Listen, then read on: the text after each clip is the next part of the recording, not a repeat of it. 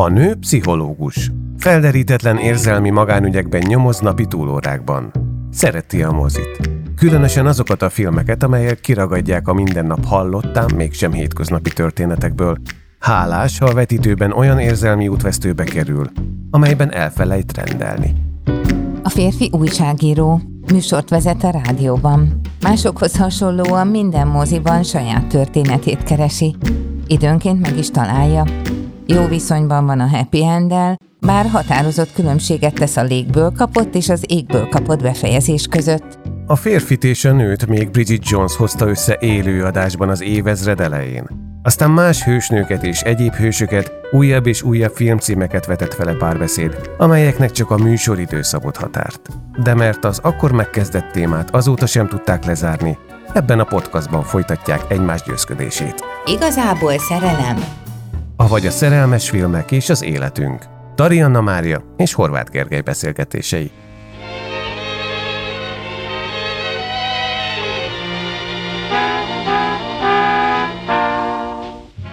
Annie Hall. Woody Allen azon ikonikus mozia, amely elsőre beugrik, amikor azt kérdezik tőled, hogy mondj egy ikonikus Woody Allen mozit. Ebben már minden benne van, ami végig a rendező pályafutását, a közvetített köldöknézéstől a párkapcsolati lehetetlenségekig. Az Annie Hallban a barátnőjével való szakítás gondolja át virtuóz filmes gegekkel és megoldásokkal. A filmet 1976-ban forgatták és 77-ben mutatták be. Női főszereplője Diane Keaton. Egyébként két másodpercre feltűnik benne Sigourney Weaver első filmes szerepében. És ebben van, hogy vessetek a mókusok elé. Elnyerte a legjobb filmnek járó Oscárt is, a Csillagok háborúja nagy bánatára. Ha egy pszichológust kérdezel, azt mondja, hogy ez az a film, amiben ott egy múlt századi narcisztikus párkapcsolat. Milyen érzés volt újra nézni a zenéholt, és számoltad, hogy hányadszorra látod? Azt hiszem, hogy egyszerre láttam. Akkor számolod. Na jó, csak így próbáltam. Jó érzés volt egyébként újra nézni, de most, hogy hát ilyen lélektani szempontokkal együtt néztem, hirtelen sokkal-sokkal jobban megláttam, hogy amin hatalmasakat szoktam röhögcsélni, hogy azok valójában néha mekkora narcisztikus kijelentések Woody Allen-től, ez elképesztő, hogyha a humor elvisz, akkor nem látod a mögöttes élét, ha meg arra figyelsz, hogy hm, mi, mi is ez a mondat, akkor meg hirtelen lefoszlik róla az a humor, amitől az egész nagyon benyelhető. És így jöttem rá, hogy valójában Annie Holt én felnőni látom, vagy érett nővé vállását kísérhetem végig, ahogy a majdnem teljes önalávetésből eljut odáig, hogy megáll a saját lábán, döntéseket hoz, már a szóhóban él, és, és egy olyan párkapcsolatban van, amiben remélhetőleg inkább önmaga, és nem pedig a párja. Ja, de akkor ez azt jelenti, hogy kevésbé volt neked szórakoztató, mint előzőekben? Nem, nagyon szórakoztató volt, mert azok a, azok a bemondások, mint a vessetek a mókusok elé, meg ugye itt hangzik el, hogy soha nem, nem szeretnék olyan klubnak a tagja lenni, amelyikbe választ engem. Ezek azok a mondatok, amik örökbecsűek, és ezek azok az utalások, amelyek, amelyek egyébként zseniálisak és nagyon budi ellenesek, ahogy ugye ő úgy rivalizál a többi férfival, mindegy is, hogy most a 70 év pszichoanalízis és az alacsony termete és a minden ellenére, vagy pedig simán a narcisztikus működés okán, de hogy úgy rivalizál, hogy az összes férfi összes dolgát általában leértékeli, Ugye teljesen mindegy, hogy az a színész barátjának a teljesítménye, egy másik férfi autója, a másik férfi filmkritikája, ugye Marshall McLuhannek a nézetei ott a legelején, szóval, hogy bár, bárkinek a bármiét ő szeliden, viccesen, nagyon ironizálva, de végtelenül kultúrált módon, de iszonyatosan élesen, hát mindig leértékeli. Ez a soha semmi és senki nem jó. Igen, cserébe azt kapjuk, hogy ő vése teljesen, de hát azért az mégiscsak hát az most így akkor ilyen. De hát, hogy van, van, ebben egy, van ebben egy ilyen báj, amitől azért mégiscsak én nem sorolnám ezt a nagyon narcisztikus filmek közé, hol jól lehet tudom, hogy sokan őt egy igazi ilyen ikonnak tartják, de hogy, de hogy mégis ez a film még a múlt századi látságával, a magas kultúra megemlítésével és a, a nagyon szofisztikált párbeszédekkel, amelyekben ott van nyilván a New Yorki értelmiség abszolút felhőkarcolós olvasottsága. Ettől nagyon-nagyon mondjuk így mélyen érthető, kulturált, és, és olyan jó, jó, jó hallgatni státuszú lesz nekem a film, és így azok, a, azok az érzelmi szálak, amelyek egyébként általában egy párkapcsolatot tönkretesznek, mint ahogy látjuk, hogy itt is tönkretették az övéken, az lassabban bontakozik ki, mert hát bonyolultan mintázott. Tehát, hogy nem olyan tagolatlan vagy egybe érzelmeket látunk, amelyek ilyen nagyon egyszerűek lennének, hanem hosszan bomla, kibomló konfliktusokat, és olyan párbeszédeket, amelyeknek mondjuk két-három elhangzás után kezded mondjuk kapizsgálni, hogy tulajdonképpen itt most mit is mondanak ők egymásnak hogy mikor jelentik ki valójában már azt, hogy igazából már nem szeretik egymást, csak valami összetartja őket, de hogy az mi, és abban van-e még elég ragasztó, szóval, hogy ez még egy olyan nagyon kulturált film, és ezt jó nézni. Önmagához képest, vagy a, ahhoz képest, amit mostanában látunk, így a mozikban? Hát most én nem akarok ilyen multidéző lenni, de hát azért eh, az viszonylag ritka, hogy eh, ma egy filmben nagyon dobálózzanak olyan írók neveivel, vagy olyan költők neveivel, aki tényleg a magas kultúra fontos alakja lenne. Lehet, hogy eh, a, nézőszám vagy a nézettség az az sokszor elvisz filmeket a kétszer-kettő egyszerűsége irányába mondván, hogy a szerelem így is úgy is az, akárhogy mutatod meg, és nyilván az most egy ilyen nagyon kékharisnyás mondat, hogy de hát az nem mindegy, hogy két ember a konyhában, tudom én, Heideggerről vitatkozik, vagy pedig arról, hogy hány pikkelje van egy halnak, szóval, hogy de azért kicsit mégis. Na jó, van egy köztes sáv, kettő között, ez mondjuk amikor a Woody Allen filmekről beszélgetnek. Vagy, de nem tudom, nekem ezekben a filmekben, meg bemondásokban mindig azt tűnik föl, hogy van egy kulturális közege, de például pont nem vagyok biztos benne, hogy a, az idézett embereket olvasták. Tehát, hogy van egy ilyen röpködés azzal, hogy milyen idézet hogy, de, de igazából, hogyha megvakarjuk a dolgot, akkor például az a, az a jelenet, egyébként én azon voltam, hogy mennyire virtuóz volt ez a film pláne, uh-huh. vagy lehetett pláne uh-huh. a maga idejében. Uh-huh. Uh-huh. Úgy egy-egy poén kiment a fejemből, hogy itt be fogja húzni, a, tehát áll a sorban a, a zenivel, és behúzza a, a És behúzza a McLuhan csak azért, hogy a mögötte lévő atomtudósnak rápirítson. És ez sikerült. Egyébként kézed azt olvastam, hogy a, nem McLuhan volt az első választása, hanem Fellini. Azt hiszem Bunyuel a második, de egyik se vállalta el, McLuhan viszont igen és az mekkora poén lett volna, nem, hogyha előjön igen, Fellénit, hogy... Az egy, az egy nagy geg lett volna. Igen, no de hogy ezek például elképesztő szellemi sziporkák voltak. Na ezeket nagyon, nagyon bírtam. Miért kezdtem ezt mondani? Azt már nem tudom. De hogy nem, nem mindig volt nekem kényelmes most, ez volt az érdekes, hogy én most nagyon régóta nem láttam, nem számoltam, hogy hányszor láttam, de nem, nagyon régóta nem láttam. De mondjuk ilyen évtizede. És most azt vettem észre, hogy idegesít a csávó. De hát miért? hát egyszerűen, tehát nem az, hogy ennyit beszélni, de hogy mindent leközvetít és túlbeszél, és egyszerűen mindent megöl. Tehát egyszerűen azt éreztem, hogy a, ez a folyamatos beszédkényszer, meg a másiknak azt jól megfogalmaztad, ez nekem nem így tűnt föl, de tényleg ez van, hogy soha semmi nem volt jó, hogy egyszerűen, egyszerűen halálos kicsit csöndbe tudott volna lenni, meg figyelni, ez pont hiányzott az egészből. Hát de akkor nem is szakítanak. Na ez a másik. Tehát, hogy, hogy ez így akkor nem jó.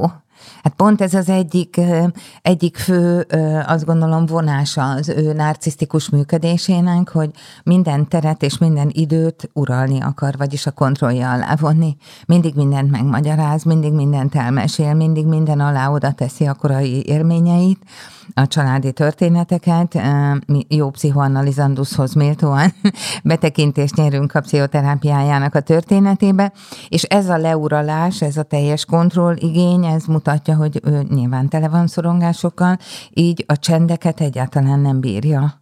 Ezért... Fél a csendtől? Azt gondolom, hogy nagyon fél a csendtől, meg attól is nyilván, hogy akkor a másik az idő alatt mit gondol.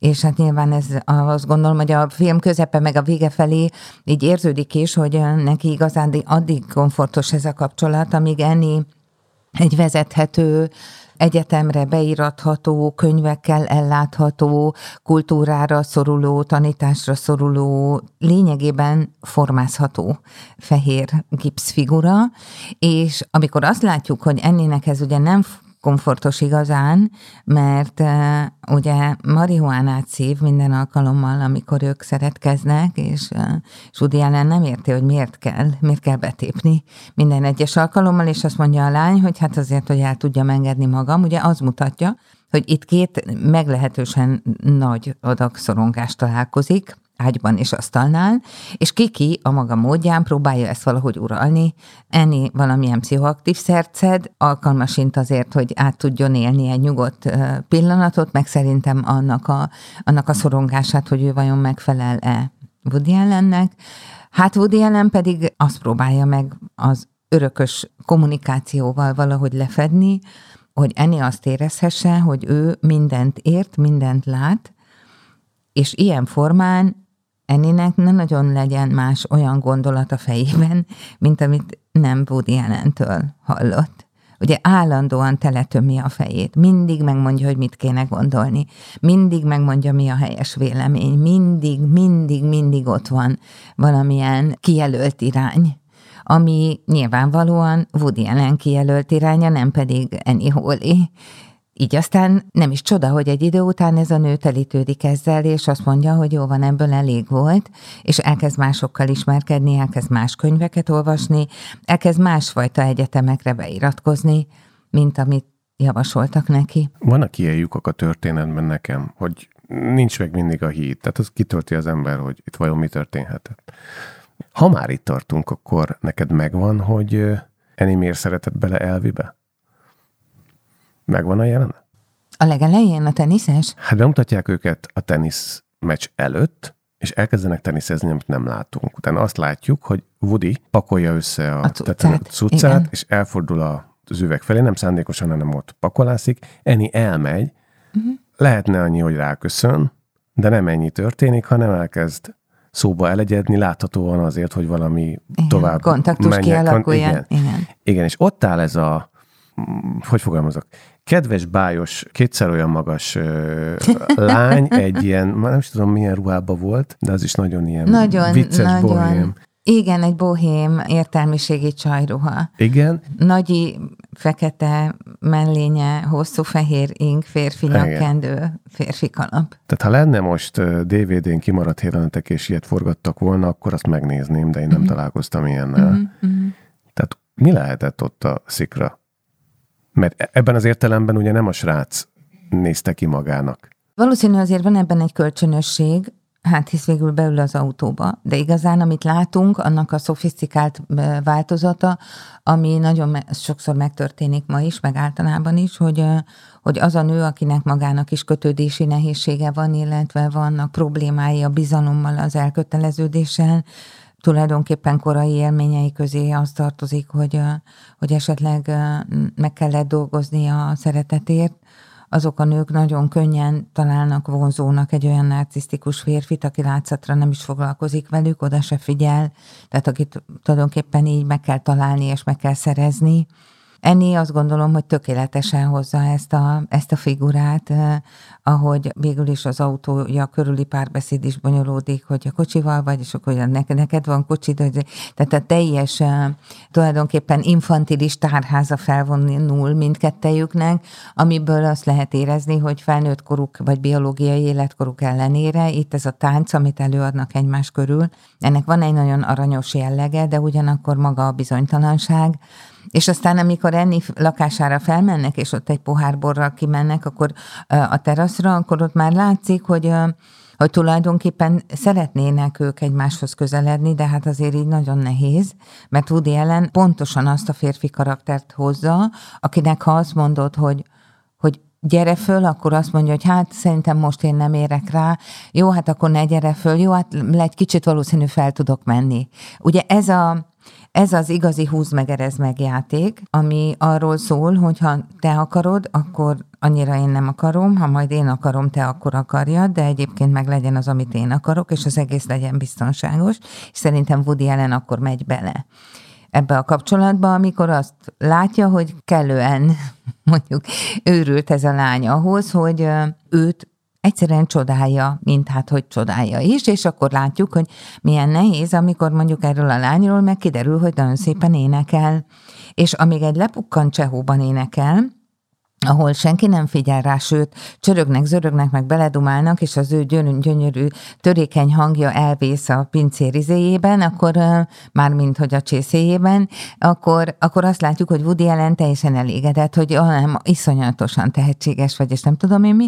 Viszont amikor későbbiekben látjuk őt egy olyan klubban fellépni, ahol már figyelnek rá, és később kiderül, hogy oda jön egy impresszárió, aki majd feltűnik egy floridai jelenetben, akkor Woody Allen ellennek rögtön nincs kedve velük tovább menni, nincs kedve velük beszélgetni, már nincsenek dicséretek, tehát az egész helyzet azt mutatja, hogy Woody ellennek is megvan az a keretszám, ameddig, vagy mérték határ, ameddig el tudja viselni, hogy a másik tehetséges, vagy jól megy neki, vagy, vagy ügyes, okos, és van az, ahol már annyira belép a saját szorongása, hogy a másikat muszáj leértékelni, és hogyha máshogy nem megy, akkor majd rosszul léttel, vagy hisztivel, vagy vagy témaeltereléssel, de ki erőszakolja, pont mint egy gyerek, hogy ne az legyen, ami Enninek jó lenne, és szerintem Enninek ebből lesz elege a film közepére, pont addigra, amikor szerintem a, a nők nagy része már azt mondaná, hogy na, most már tegyen valamit önmagáért. De akkor azt mondod, hogy ez egy női felnövés történet, vagy a nőiségben való felnövés történet, akkor ezek a típusú filmek azért csak később jöttek, pláne tudatosan meg harcosan, akkor ez egy nagyon korai példája ennek, vagy itt igazából másról lenne szó, de ez a hozadéka lett nagyon korán. Kicsit olyan ez szerintem, mint egyszer nagyon régen írtam egy dolgozatot a Magyar Népmesék nő alakjai címmel, vagy azok, azok tárgykapcsolati pszichoanalitikus elemzése, és akkor lehetett azt megállapítani, hogy a népmesék nő alakjaival történtek, azoknak mind van pszichológiai jelentése, és lehet értelmezni őket. Az, hogy Woody Allen nem Annie Hall felemelkedését és nővé érését akarta ábrázolni, hanem egyszerűen egy 70-es évekbeli New Yorki párkapcsolatot a pszichoanalízis szemszögén keresztül, az egy dolog, de hogy közben, ami mégis, mégis mellette megjelenik, az az értelmezhető másik tartomány, amelyik a női szemszögből láttatja azt, hogy egy idegesítő pasinak is, aki narcisztikus, de nem bántalmazó, de azért elég idegesítő, annak azért van az a helyzet, amikor lehet sokat köszönni, mert mondjuk ezt a lányt elindítja, vagy a kulturális fejlődésén keresztül valamilyen nővé érési folyamaton. Amikor de hát a halálról aztán... adott könyveket. Igen, igen. Hát, igen, meg színházba vitte, meg moziba, meg koncerte, meg nem tudom. Szóval, hogy azért, ugye, hogy olvas komoly könyveket, szóval, hogy, hogy ebben, a, ebben a szálban azért láthatjuk azt, hogy ugyan Woody Allen megtestesíti azt a narcisztikus férfit, aki tényleg köldöknéző, minden második mondata a pszichonalíziséről szól, és néha nagyon idegesítően kering önmaga bolygója körül, mégsem mondjuk így semmisíti meg a mellette lévő embert, el lehet őt hagyni, abban nem rokkan bele, hagyja a másikat elmenni, ami egy nagyon nagy dolog, hogyha a keményebb narcisztikus működéseket látjuk, vagy nézzük, akár más filmekben, szóval, hogy, hát azért lement, hogy ez egy lágy. A... Uh-huh. Hm? Bocsáss meg, csak annyi, hogy lement azért a pofonért házhoz ment, amikor átrepült a másik városba a végén. Hát az a minimum volt, amit az addigiakért kaphatott. Ja, értem, jó. Oké. Okay. Volt egy nagyon izgalmas észrevételem, ezt soha nem észleltem, csak most. Az elején, hogy ez a pali tulajdonképpen 40 év után van. Saját 40 éve után. És én, nekem ez soha nem volt egy ilyen határ, már hogy az Anyhol esetében, hogy ez pali 40 éves lenne. Tehát ez, ez lehetett 20 akármennyi, 30 akármennyi, de, de mégiscsak az van, hogy 40. Van ennek valami jelentősége, mert ugye az azt jelenteni, hogy még szánalmasabb az egész történet, hogy tehát 40 éves korodra sem tanulod meg, hogy hogy működik a világ, vagy nem vagy képes azon változtatni, hogy hogy működtes egy, ne, nem te működteted a párkapcsolatot, de hogyan vegyél részt egy olyan, úgy egy párkapcsolatban, hogy működőképes legyen. És ez, és ez az info 40-re sincs meg, sőt, ugye a történet végére sincs meg, tehát magyarul hát még mindig ott áll azzal a vágyjal, hogy a vége egyébként nagyon szép, tehát azt nagyon szerettem, amikor van ez a látkép a, a kávézóból kifelé. Az, az, Ki vigyáz a kis csirkékre. Igen, igen. Az így mindent helyre tesz. Vagy hogy mondjam, megtart. De hát ami addig történik. Szerintem a 70-es évek közepe amerikai filmkultúra, benne a pszichonalízis jelentősége, ami szerintem oda-vissza áthatja az ő élettörténetét, az azt éri el, de hát én nem vagyok egy filmesztéta, hogy a filmjei tulajdonképpen egyfelől diagnózisok, másfelől kortörténetek is, tehát nyugodtan így is lehet nézni, hogy ő kor és kortörténet is egyszerre, és az, hogy 40 éves korára ott tart, hogy egyik kapcsolatból ki a másikba be, az lehet, hogy akkoriban furcsa volt és szokatlan, ám de mégis megtestesít valamit a New Yorki szabad értelmiségi működéséből, ugye azért ez a nagy generáció, amelyik éppen feltalálja az, a szabadságot, a drogokat, Woodstockot és a, és a Rolling Stones-t, és nem tudom. De ő nem él drogokkal. De ő nem. mondjuk az vicces volt, amikor egyszer kipróbálta.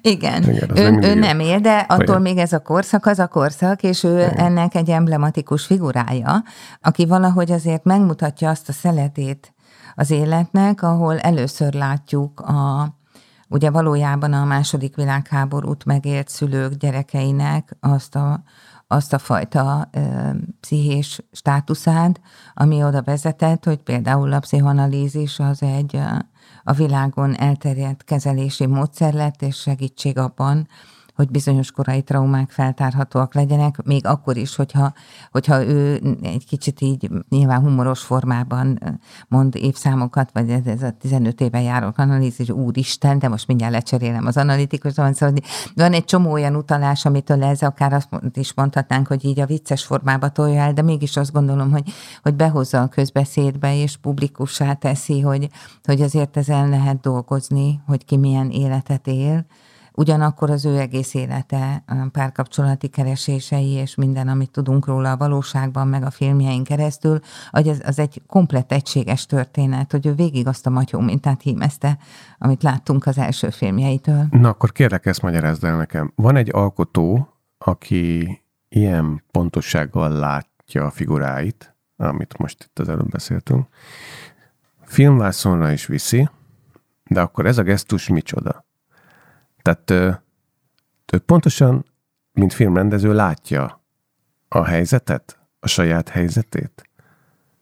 Hiszen folyamatosan persze magára reflektál meg részben az életére, vagy nagy részt az életére ezekben a, a filmjeiben, de olyan érzése van az embernek, hogy hát nem kell többet analízisbe járni, mert tökéletesen tisztában van azzal, hogy mi történik. Benne mi történik a másikban, most ugye Enniola. Szóval ez egy nagyon pontos látása a másiknak ahogy ábrázolja Annie Holt. Miközben ugye arról szól a történet, hogy ő valójában csak maga érdekli. Uh-huh. De akkor ez mi ez a gesztus? Tehát, hogyha a filmem megy, tehát akkor miért nem megy egyébként? Mert a filmen lehetősége van megcsinálni azt a fajta happy endet, ami, ami neki a valódi életben nem lenne komfortos, mert eh, hosszú pszichoanalízis után azt gondolom, hogy ő valószínűleg a filmalkotásban megkapta azt a kreatív csatornát, amitől a feszültségei például csökkenni tudnak annyira a megjelenítés lehetősége miatt, hogy nagyon nagyot ne akarjon változtatni az, a valódi életén, és így felhasználva ezt a kreatív csatornát, ő egyike lett azon művészeknek, akiknek a, a magánélete továbbra is egy egy nagyon össze-vissza kaotikus, döntően inkább tényleg narcisztikus működéssel jellemezhető végső soron magány, mert akárhány nő legyen körülötte, ezek az emberek mindig egyedül maradnak, de hát számtalan ilyen művészt ismerünk. De mondjuk filmen látni tűpontos leírását a, a nem működő párkapcsolatoknak, az nem jelenti azt, hogy ő egy olyan diagnoszta, aki egyébként meg tudná mondani, hogy mi kéne a végére tényleg a valóságban, illetve, hogy lenne kedve megcsinálni, mert akkor ugye le kéne mondani mindazon narcisztikus gratifikációról, ez a russian szó azt jelenti, hogy, hogy azon, azon jó érzésekről, amiket az ő grandiózitása illetve annak az átélése jelent. Tehát feljavul, megjavítani az életedet, beállni egy olyan polgári helyzetbe, amikor nem tudom, ülsz egy házasságba, és onnan csinálsz egyébként nagyon jó filmeket, vagy teljesen izgi életet élni New Yorkban, egyik kapcsolatból kizuhanni a másikba meg be, azért lehet, hogy ez a másik izgalmasabb még mindig, és akkor azt mondhatjuk, hogy igen, akkor neki egyelőre még ez a státusz fontosabb, és ezt tartja meg. Igen, de ezt is pontosan látja akkor, mert ugye ő a saját történetét írja meg a végén, már hogy a filmben, azzal a különbséggel, hogy a vége, na ott happy end. Tehát a filmbeli filmje végén, vagy darabja végén lesz happy end, és mond igent a lánykérésre. Eni. Hát de ki is csúfolja, mert ugye azt mondja, hogy na, mert hogy én is érzelgős is lehetek, vagy az valami, valami ilyesmit mond. De akkor ő pontosan tudja, hogy mi történik, de nem változtat miért? Hát mert érzelgős lenne. Az nem a valóság. Az egy meseszerű. Hm. Van egy ilyen furcsa helyzet, hogy, hogy Néha gondolhatjuk azt, hogy egy ember beláthatná, hogy logikusan mit kéne neki csinálni, hát hisz nagyon el lett neki magyarázva, hogy attól neki sokkal jobb lesz, és mégse csinálja. De ő maga mutatja meg, hogy ő mibe van, kristály tisztán. De nem, nem nagyon fűződik hozzá érzelmi érdeke, hogy azt akkor tényleg megcsinálja. Úgy tűnik, mert különben megcsinálná. Mert hogy egyébként sikere van abból, hogy olyan, amilyen? Igen. Egyrészt igen, másrészt a megnyugtató vég, vagy a boldog vég átélése Neki ezek szerint ott a filmvásznon belüli színdarab részben elegendő. Megadja azt az érzést, hogy egyébként, ha akarná, be is fejezhetné ilyen szépen, lehetne így csinálni, de hát nem csinálja.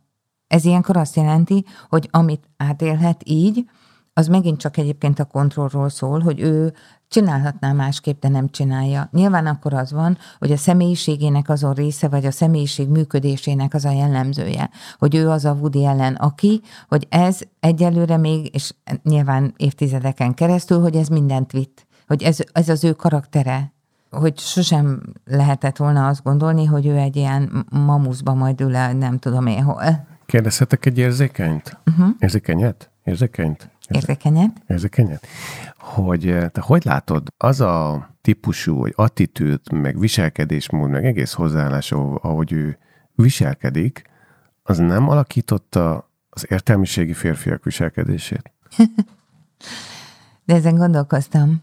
Szerintem a, a 80-as, 90-es években biztosan alakította, ahogy New Yorkban alakította-e, azt nem tudom, de azt igen, hogy amikor Magyarországon bejöttek a Woody Allen filmek, és akkor nagyon, nagyon menő volt eh, a hónod alatt éssel kijönni a, az eltérről, és beülni egy eh, művészfilmre, vagy megnézni Woody Allen összest, és aztán elolvasni az aranyköpéseit, szóval, hogy nyilván ez volt eh, egy, egy szintje a kulturáltságnak, vagy mondjuk a, a filmek ismeretének, Úgyhogy biztos, hogy volt neki modell vagy mintaadó szerepe, hogy ne de ami a narcisztikus működést illeti, abban a fehér, le, vagy a vizes lepedőt, nem a fehéret, nem húzhatjuk rá, hogy ő indított volna el bármit, legfeljebb azt lehet mondani, hogy némely filmjében legitimé tette bizonyos mondatokkal azt, hogy ez, ezek is jól működő párkapcsolatok, de hát addigra már addigra már azért benne járunk a 80-as, 90-es években, amikor már a,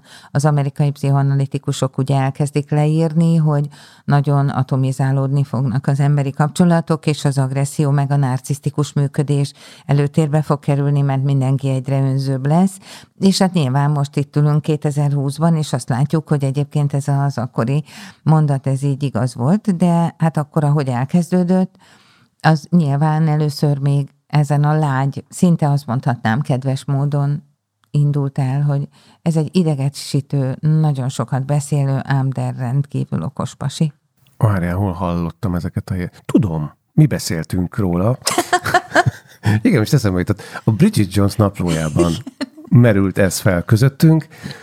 Bridget Jones figurája kapcsán, aki ugye ehhez a filmhez képest épp húsz évvel később, vagy fiatalabb karakter, és nőbe ugyanez esetlen, izé, de, de hogy szeressük. Itt ugyanez van, hogy narcisztikus, de milyen jó humora van, és lehet szeretni És te nem szereted? Uh, idegesítő mind a kettő egy ponton túl. És, hát, uh, és uh, azért idegesítő, mert azt pont azt érzem mind a két karakterben, hogy oké, okay, megvan, értettem, de mind a kettő tudja, hogy hogyan változtatna az életén. És tovább nyomja a fréket mindegyik. És ez, lehet, hogy én lettem idősebb, sőt, ez biztos. Ezt képest, hogy először láttuk. De egyre kevésbé tolerálom ezt teszem észre magamon ezeket a helyzeteket, amikor, amikor valaki nyomja, infantilisbe marad, csak azért, de így 30, 40 év, 50 évesen, csak azért, mert az, hát ugye miért? Mert az komfortos, vagy sikeres, vagy nem tudom. Néha a pszichológiában, vagy a pszichoterápiában is az a leg, egyik legnehezebb pont, hogy, hogy egy terapeuta például látja, hogy hogy kéne, hogy mi lenne igazán a jó. És az a másik ember azt így, meg így nem azt érzi, és nem azt akarja. És akkor az ráhagyod? élete. Ráhagyod? Hát nem is kényszeríthetem rá azt, amit én gondolok. Hát én az én, én, én személyiségemből gondolom azt, hogy neki szerintem mi lenne a jó, de hát ez mégse egy cipőbolt, ahol azt mondom, hogy jó napot kívánok, azt a kis barna helyet tessék inkább a kék bakancsot venni. Szóval, hogy van, van egy, azt gondolom a filmekben is egy ilyen uh, szituáció, vagy attitűd inkább az, amit át kell élni, hogy látsz egy alakot, akkor, akkor meg tudod-e neki adni azt a, azt a szabadságot, hogy igen, ő az, aki, és azt a karaktert hozza a filmben, ami, ami lehet, hogy idegesítő, akkor egyébként meg, megfontolnám, hogy egy-két mondat erejéig nem kéne átgondolni, hogy mi idegesít ilyen nagyon két narcisztikus karakterben, mert csak halkan mondom, hogy általában a saját narcizmusunkat szokta kicsit megpiszkálni. Értettem az utalást. Igen, és így így az, hogy miért nem változik meg, miért nem csinálja már másképp, tehát miért nem tudunk megkapni egy szép mesei befejezést, amikor az van, hogy minden a helyére kerül, boldog lesz és elégedett, arra föl azt tudnám mondani, hogy mert kellenek Woody Allen filmek ahhoz, hogy egyszerűen néha lássuk azt a realitást, ami arról szól, hogy igen, az élet egyébként ilyen az emberek nem nagyon változnak, hogyha rájuk van ez bízva, mert szeretik azt a helyzetet, amiben vannak, még akkor is, hogyha ebben nem érzik jól magukat, pusztán azért, mert az addig kialakult érzelmi stratégiáik ezt teszik ismerőssé nekik, és az ember az ismerősségre vágyik. Oké, okay, azt el tudom képzelni, hogy egy Woody Allen film azért is jó szórakozás, nem tudom, hogy ez a jó szó-e, de azért is esik jól, vagy lehet vicces, meg állhat közel valakihez, élet egy periódusában, mert hiszen az van, hogy hát itt baromira nem tökéletes itt a főhős. Uh-huh. Igen. És akkor ez ráadásul az élet minden területén megy ez a betli. Tehát ezzel így lehet közel kerülni, meg akkor ez itt meg van mutatva, akkor másnak is van ez. Ezt, ezt, ezt a részét értem. De... Na de hát pont ezért ő egy rendező a sok közül. Tehát nem arról van, ha valakit lekötöznek egy székhez, és húsz éven keresztül csak Woody Allen filmeket vetítenek neki, akkor a végére egy Y-elágazáshoz ér, vagy elmegy örökre pszichoanalízisbe, vagy soha azt a, a pszível kezdődő szavakat nem akarja hallani. Ez egy ö, szín volt, és fontos. Igazad van, és nem akarok hálátlan lenni, mert uh, rettenet módon bírom az öreget, ezeket a késői filmeket meg kifejezetten, uh-huh. és valahogy mindig megújul a maga ugyanolyanságában. Igen. Úgyhogy uh, leakalappal, csak uh, ez, a, ez a része, ez a, ez a változatlanság, látod, ez már, már, már nem igaz rá, most mondtam. Igen, igen. De ő legalábbis az Annie Hallban a megjelenített karakter egy fura, hogy ezt mondom, egy jóságos, narcisztikus férfi, aki nem gázol át a nőn, picit ugrál rajta, de nem gázol át, és a végén képes azt mondani, hogy egy nagyszerű embert ismertem meg benne, ami azért egy komoly jellemfejlődés az ő részéről is, hát hisz addig nyilván csak leértékelő, vagy kicsit pocskondiázó mondatokat hallhattunk Annie Szóval ezért van ám benne fejlődés, csak el van dugva. Kedves barátaink, akik hallgattok bennünket az Igazából Szerelem Podcast sorozatában, hallgassátok a többi epizódot is. Az első évadot a Kultúr Fitness oldalán találjátok meg a Spotify-on, az Apple Podcaston, és itt tudtok kommunikálni velünk. Szívesen veszük, hogyha elmondanátok, hogy milyen filmeket szeretnétek még velünk együtt megnézni, és oly mértékben elemezni, mint ahogy ez az előbb itt történt. Köszönjük a figyelmeteket, és örülünk, hogyha legközelebb is találkozunk. Alien, Alien. Ezt bele fogom tenni. Jó.